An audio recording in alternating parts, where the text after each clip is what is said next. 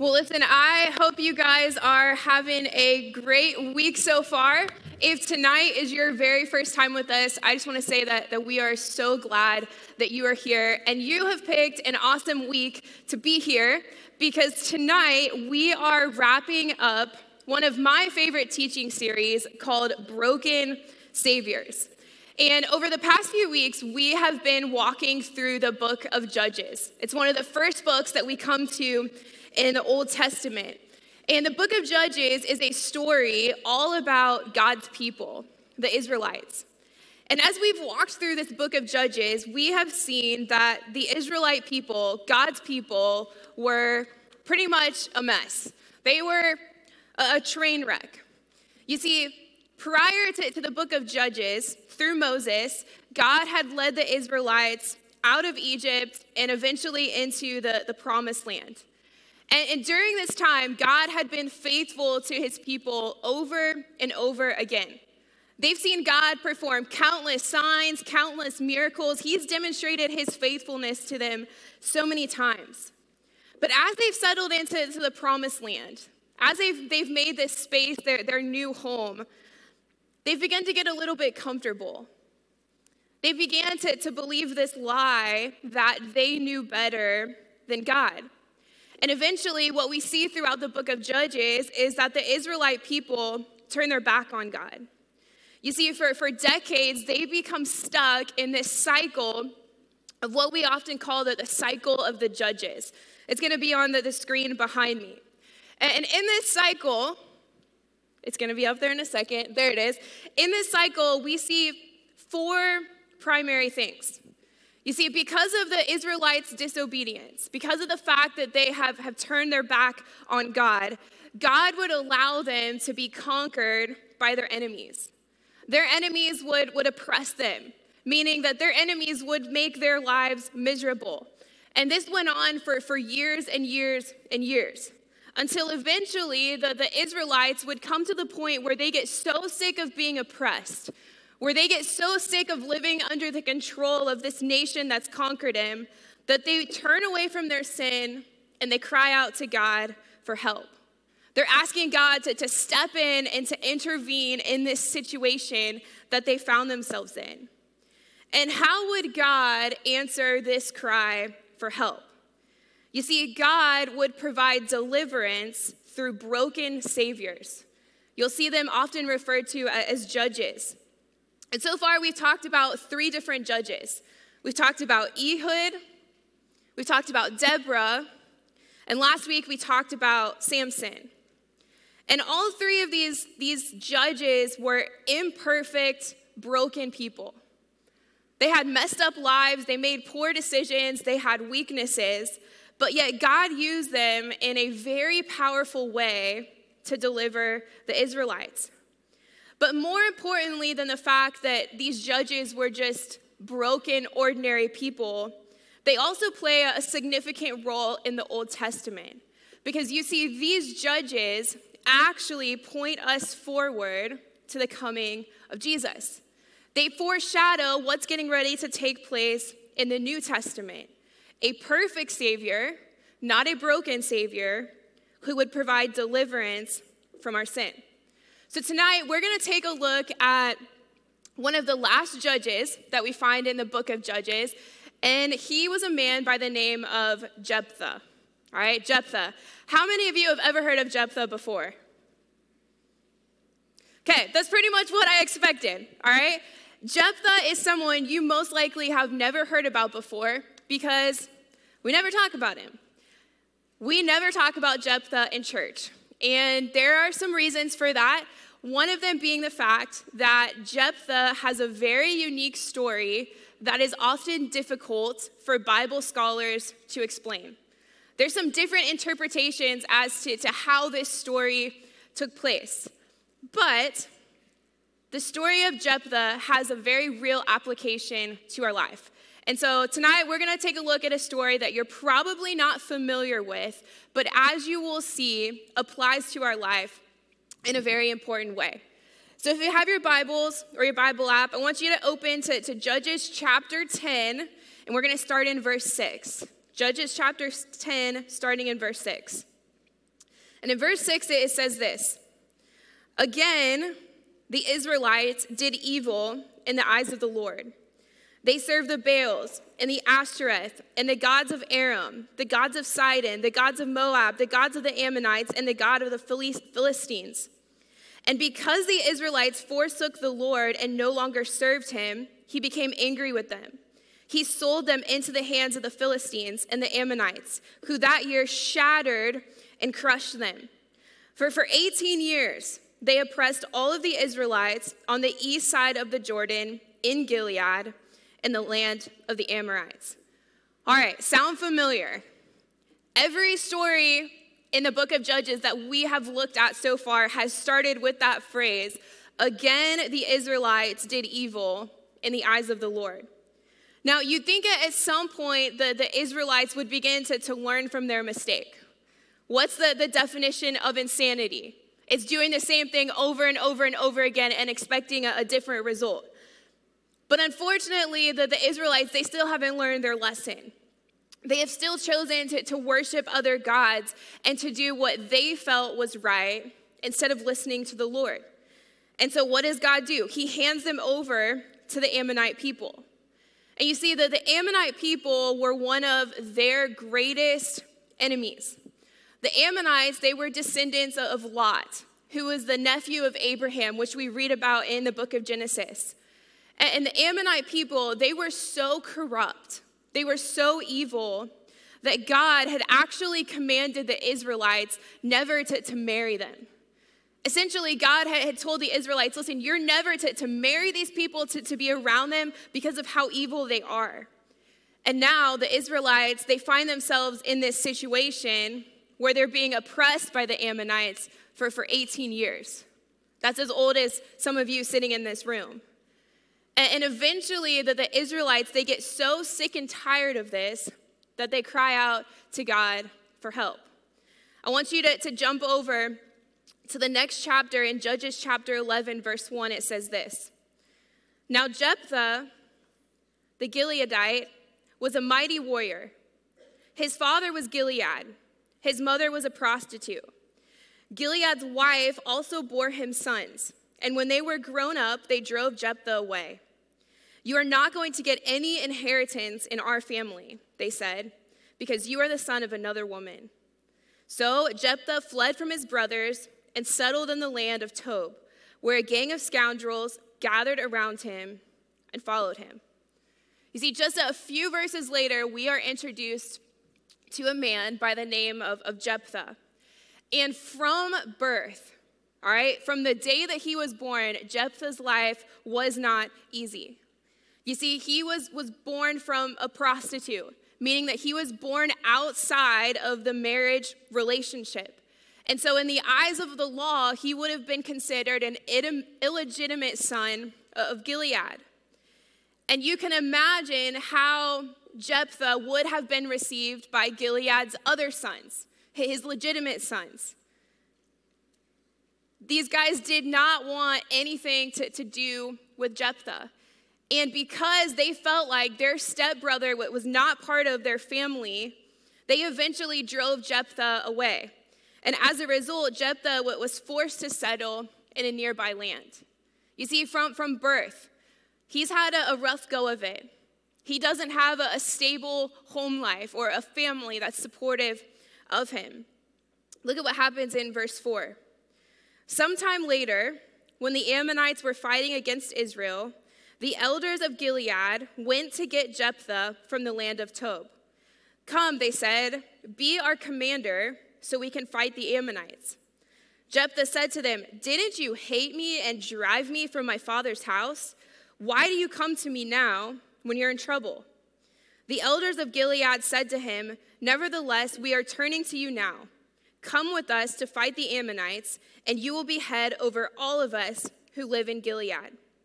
Jephthah answered, Suppose you take me back to fight the Ammonites, and the Lord gives them to me. Will I really be your head? The elders of Gilead replied, The Lord is our witness. We will certainly do as you say. So Jephthah went with the elders of Gilead, and the people made him head and commander over them. and he repeated all of his words before the Lord in Mizpah. So you see, while Jephthah has been living uh, apart from his family, he begins to establish this reputation of being a, a skilled fighter. He had some experience in, in war. And because of that, the elders of Israel are coming to him asking for help, knowing that a war with the Ammonite people is coming.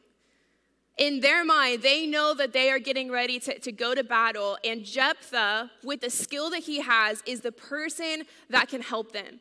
He's the person that can lead them to victory. Now, I totally get Jephthah's response in these verses because he's essentially saying, listen, y'all need to, to hold up and wait a minute because a couple of years ago, you didn't even want me to be part of your family. You didn't even want me to be around. And now you're telling me that you want me to come and to be the leader as we go off to war against the Ammonite people. You can imagine kind of this internal battle that's going on in his head a little bit because he's trying to justify okay, these people said they didn't want me, but now it comes down to the moment where they need me. What am I going to do? But you see, even despite how he must have been feeling, he agrees to help. Look in verse 12. Then Jephthah sent messengers to the Ammonite king with this question what do you have against me that you have attacked my country? The king of the Ammonites answered Jephthah's messengers When Israel came up out of Egypt, they took away my land from the Arnon to the Jabbok, all the way to the Jordan. Now give it back peacefully. You see, Jephthah's first move as, as commander of the Israelite people was not to go to war with the Ammonites. You see, initially, he actually starts this negotiation with them. He attempts to, to negotiate peace without having to, to go to war. He's trying to, to get back this land that was the Israelites' land. Now, obviously, we don't know that the tone of ver- the, the tone of voice in which these verses were said, but when you read this, it kind of sounds like two kids fighting over a toy right? Jephthah, he goes to the Ammonite king and he's like, listen, man, this was our land. We had it first. And what's the response of the Ammonite king? He's like, no, it was mine. You got to get out of here. And you see this back and, forth between Jephthah and the Ammonite king. Verses 14 through, through 27 go on to tell us that after this first attempt at negotiation had failed, Jephthah tries some other negotiation tactics. He tries to explain to the king the, the history of the land, the fact that it belonged to, to the Israelites first. He tries to explain to, to the king that, that God had given them the land. He tries to explain that they have been there for, for so many years. But after he has the opportunity to make all of these arguments to, to try and avoid war, essentially the, the king's not having any of it. He didn't pay any attention. And so look at what happens later in, in verse 29. It says, Then the Spirit of the Lord came on Jephthah. He crossed Gilead and Manasseh, passed through Mizpah of Gilead, and from there he advanced against the Ammonites. And Jephthah made a vow to the Lord If you give the Ammonites into my hands, whatever comes out of the door of my house to meet me when I return in triumph from the Ammonites will be the Lord's, and I will sacrifice it as a burnt offering. So, this is where the, the story begins to take a, a little bit of a turn. All right? In the heat of battle, Jephthah makes a vow to God. And Jephthah here is basically saying, Listen, God, if you allow me to, to win this battle, if you allow me to have victory over the Ammonites, then when I get home, I will sacrifice whatever comes out of my house first. Other translations of the Bible, instead of the word whatever, use the word whoever. Now, there's really two important things that, that you need to understand about this. Two important things. Number one, back then, a vow was binding. This was not some prayer. This was not some random promise that Jephthah had made with God. This was a significant vow. It was a covenant between him and God. And if there is anything that we see, especially in the Old Testament, is that God takes his covenants very seriously. He takes his vows very seriously. And Jephthah, when he entered into this covenant with God, he would have been expected to hold up his end of the deal. He would have been expected to follow through on this vow. But not only are our vows binding, the other important thing that, that we need to understand is that this vow should have never been made in the first place. This vow should have never been made in the first place. You see, under the, the Mosaic law, which was the law at, at the time, a human sacrifice would have been considered illegal. And as we read through the, book of Judges, we see that, that Jephthah has a, an awareness, he has an understanding of this law. He has an understanding of these Old Testament teachings. And so, most likely, he would have known that God would not have accepted a, human sacrifice. Back then, this would have been a very, very foolish vow to make. After Jephthah makes this vow, verses 32 and 33 go on to, to give us some details about the, the war that takes place. God ultimately gives the, the Israelites victory over the Ammonite people.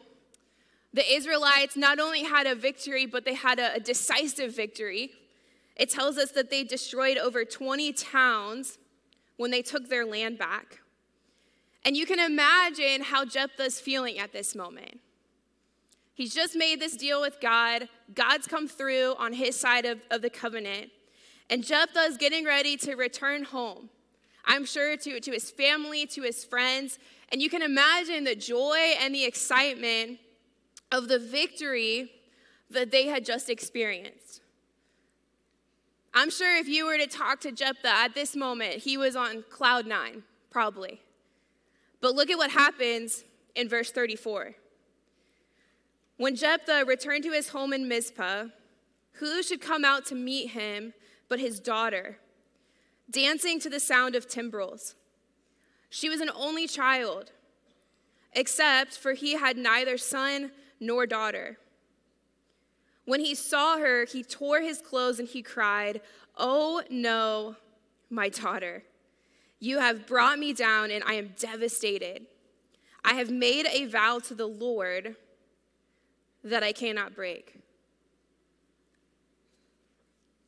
Imagine the horror that Jephthah must be feeling in this moment. He has gone from one extreme emotion to another extreme emotion. Why? Because when he gets home, who is the first person that comes out of his house? It's his only daughter. It's his only offspring. And you can imagine how he must be feeling about this vow that he's made. The Bible tells us that he's so devastated, he literally tore his clothes. That was a sign of, of grief and mourning back then. And he's overcome with, with emotion because now he knows that he's got to hold up his end of this covenant.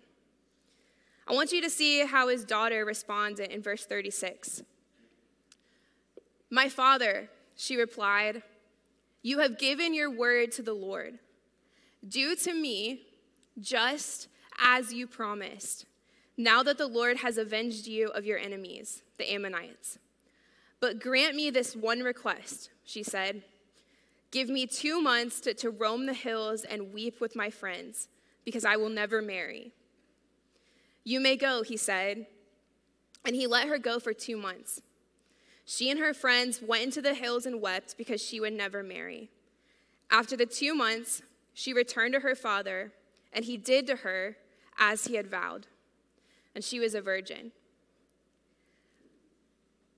When you read this story, it honestly leaves us with a lot more questions than it does answers. Questions like Did Jephthah actually kill his daughter? Or when it talks about a, sacrifice, did he offer her life as, as full devotion to God? Meaning that, that she would never marry or have kids. And listen, I can't answer that question for you tonight. I don't know the answer to that question. In fact, there have been a lot of Bible scholars, a lot smarter than me, who've debated the outcome of this story for years and years. But listen, regardless of how this story ends, one thing is, is certain. One thing is for sure. And that is the fact that, that Jephthah's bloodline did not carry on. His family essentially stopped with him because we know that he only had one daughter and she was a virgin. Jephthah's bloodline did not carry on. You see, this foolish vow that he made in the middle of, of battle forever altered the course of his life and the life of his family. So, so what does this story mean for us today? What can we learn from, from Jephthah's story over 2,000 years later? Listen, I know that, that none of you are sitting here tonight getting ready to make a life or death decision in the middle of a war. None of us are in that position. But listen, here's the reality you and I are faced with decisions on a daily basis, decisions that are both big and small.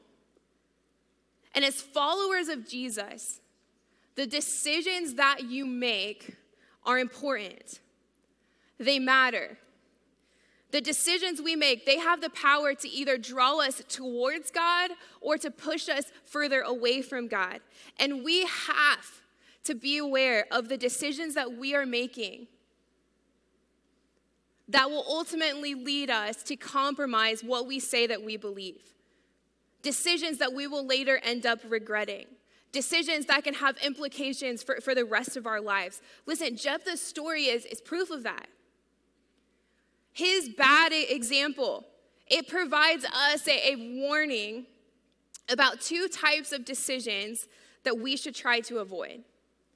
So, so, as we wrap up tonight, I want us to take a look at both of these decisions and how we can begin to, to heed the warnings that we find in this story.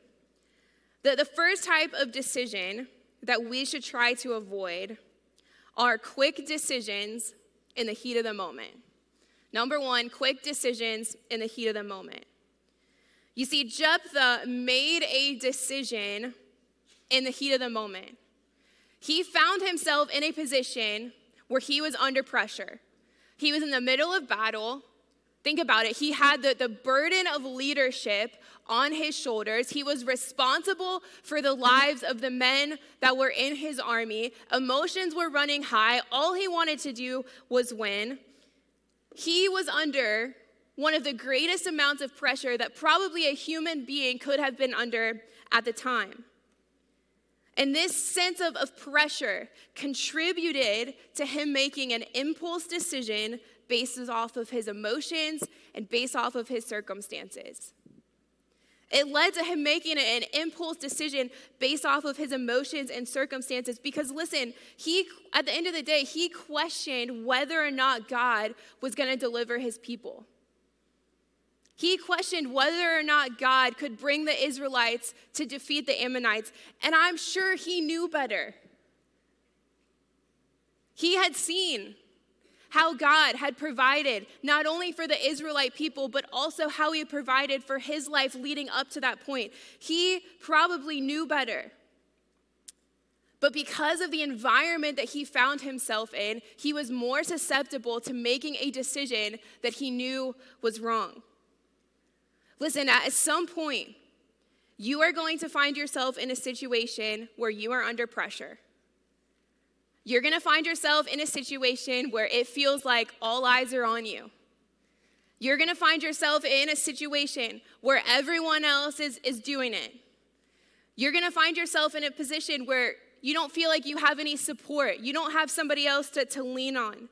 And listen, whenever you're in those situations, although you may know what the wise, God honoring decision may be, It might not be the decision that you make because your emotions and your circumstances say otherwise. And when we lean into our emotions and our circumstances, especially in situations that are high pressure, what begins to happen is we make decisions that go against what we say we believe. And when we look back on those decisions days later, we're asking ourselves the question okay, how did I even get here? Like, how was this even possible? Because you've made a decision that, that contradicts what you say you believe, a decision that, that you ultimately regret. Listen, you cannot wait until you are in the heat of the moment to make a decision. You cannot wait until you are in a pressure filled environment to make a decision. Wise decisions are often pre made ahead of time. Wise decisions, they are not rooted in our emotions, they're not rooted in our feelings, they're not rooted in our circumstances.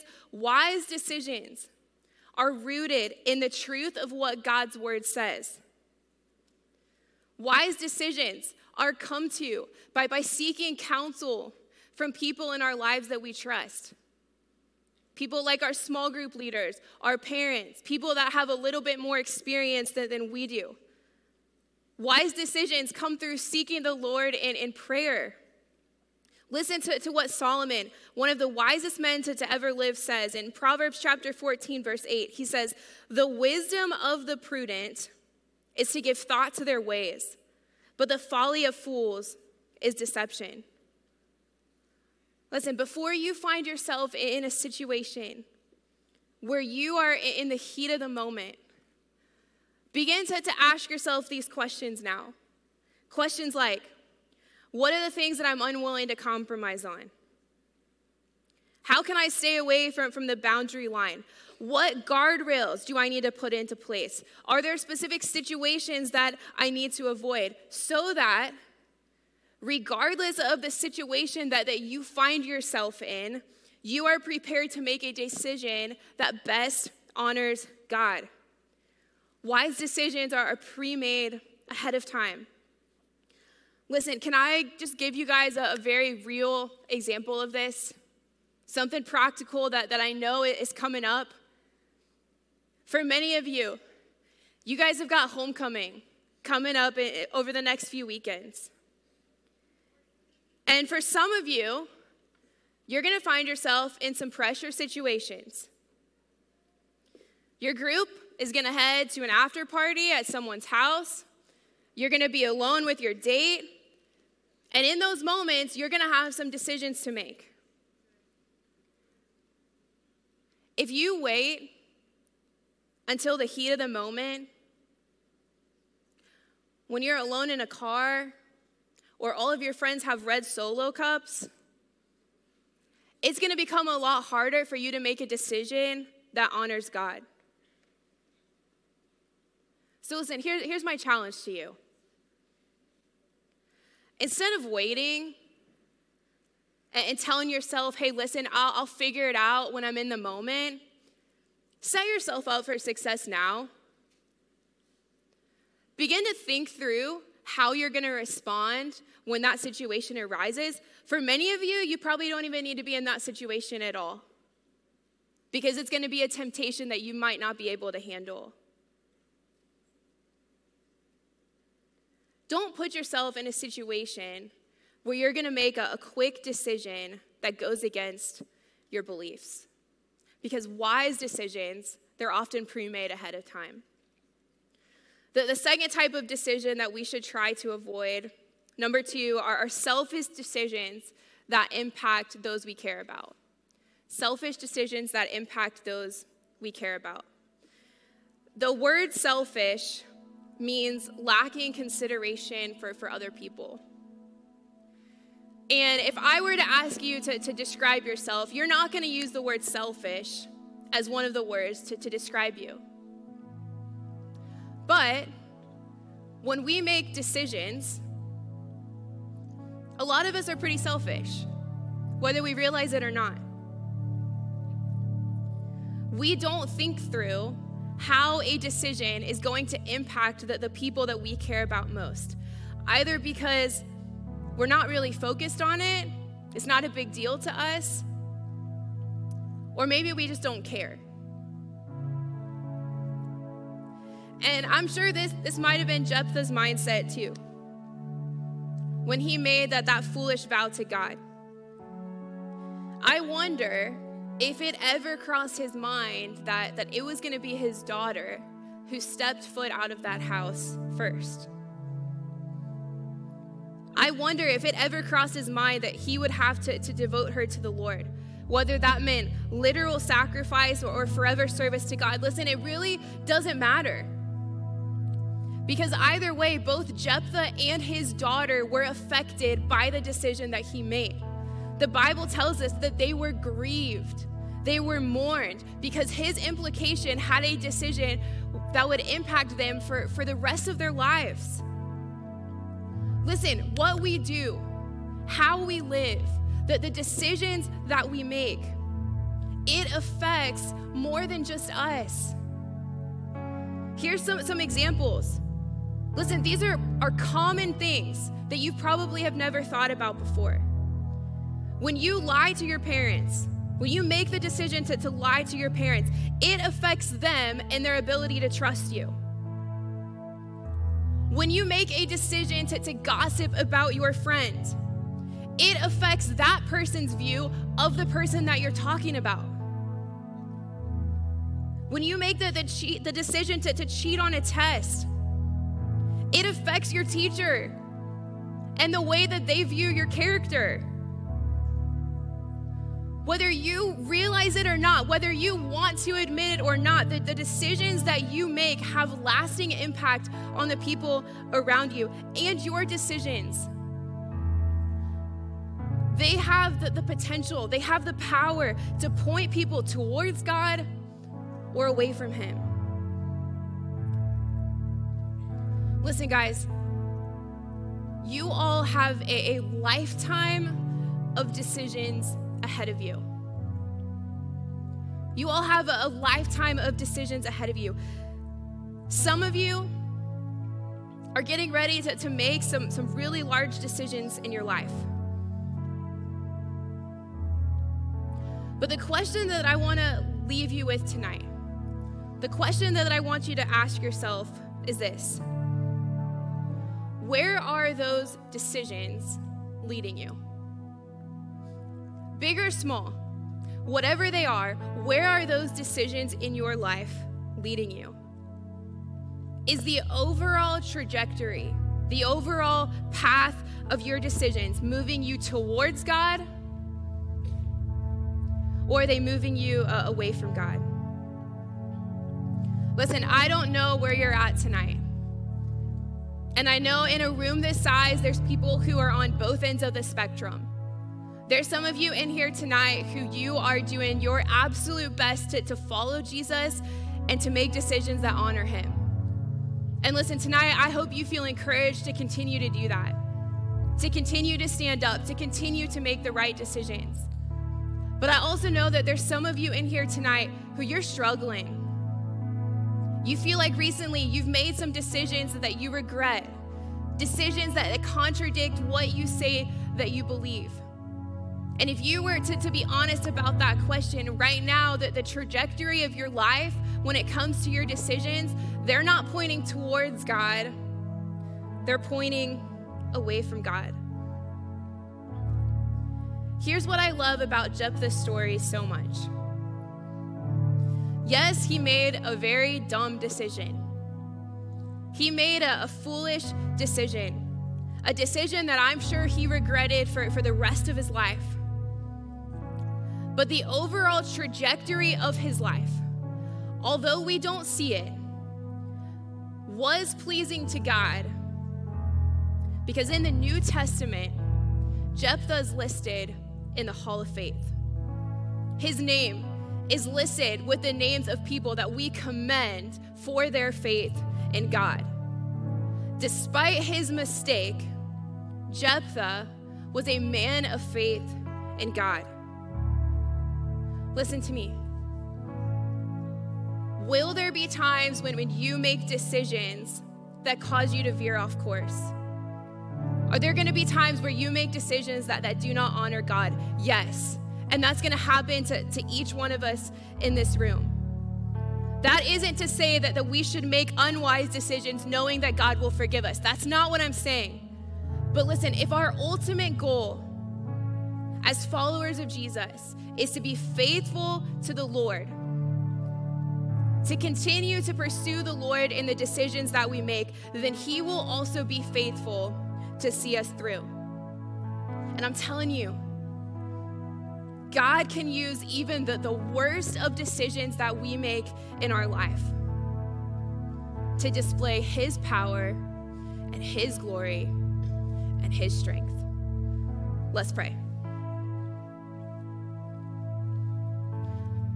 Father, I thank you so much that despite our mistakes, despite our shortcomings, despite our failures, God, you still choose to love us and you still choose to use us.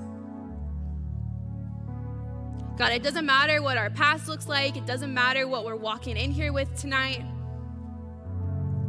It doesn't matter that the track record of our decision making. Lord, you have the power in our lives to use even the worst of our decisions to display your glory and your grace and your power.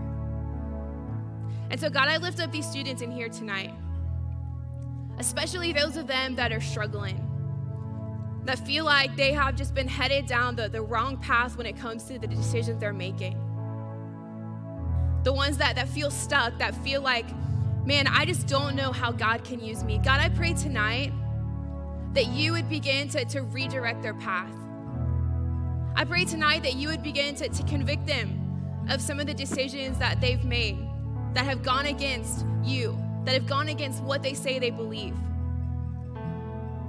But God, in that, I pray that you will continue to, to emphasize that you still love us and you can still work in our lives, even despite our greatest failures and our greatest shortcomings. God, we love you and we thank you for that truth tonight. It's in your name that we pray. Amen.